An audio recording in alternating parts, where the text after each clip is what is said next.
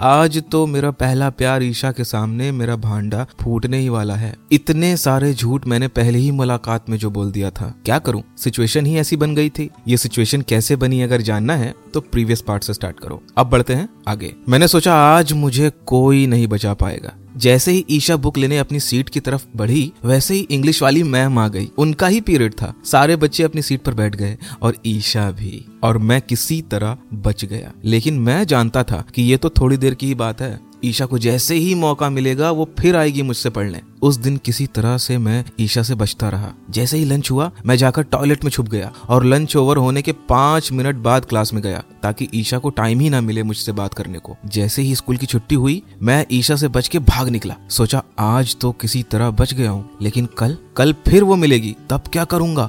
मैंने सोचा, अब बचने का एक ही तरीका है, अमित। मैं स्कूल से सीधा अमित के घर गया। ये सोच के कि इससे पहले कल स्कूल में ईशा और अमित एक दूसरे से मिले और मेरा झूठ पकड़ा जाए, मैं खुद ही अमित से कन्फर्स कर लेता हूँ और फिर अमित से हेल्प मांग लूँगा कि किसी तरह सिक्स चैप्टर मुझे पढ़ा दे ताकि मैं ईशा को कल पढ़ा सकूँ। मैं अमित के घर पहुँचा तो वहाँ ताला लगा हुआ था। पड़ोसी से पूछा तो पता चला कि उसकी नानी एक्सपायर हो गई है। वो लोग एक हफ़्ते के लिए बाहर गए हैं। अब तो मेरी हेल्प करने वाला कोई नहीं था। अगर स्कूल गया तो ईशा मेरा झूठ पकड़ सकती है। और नहीं गया तो उसके करीब आने का गोल्डन चांस मिस हो जाएगा। अब मैं क्या करूँ?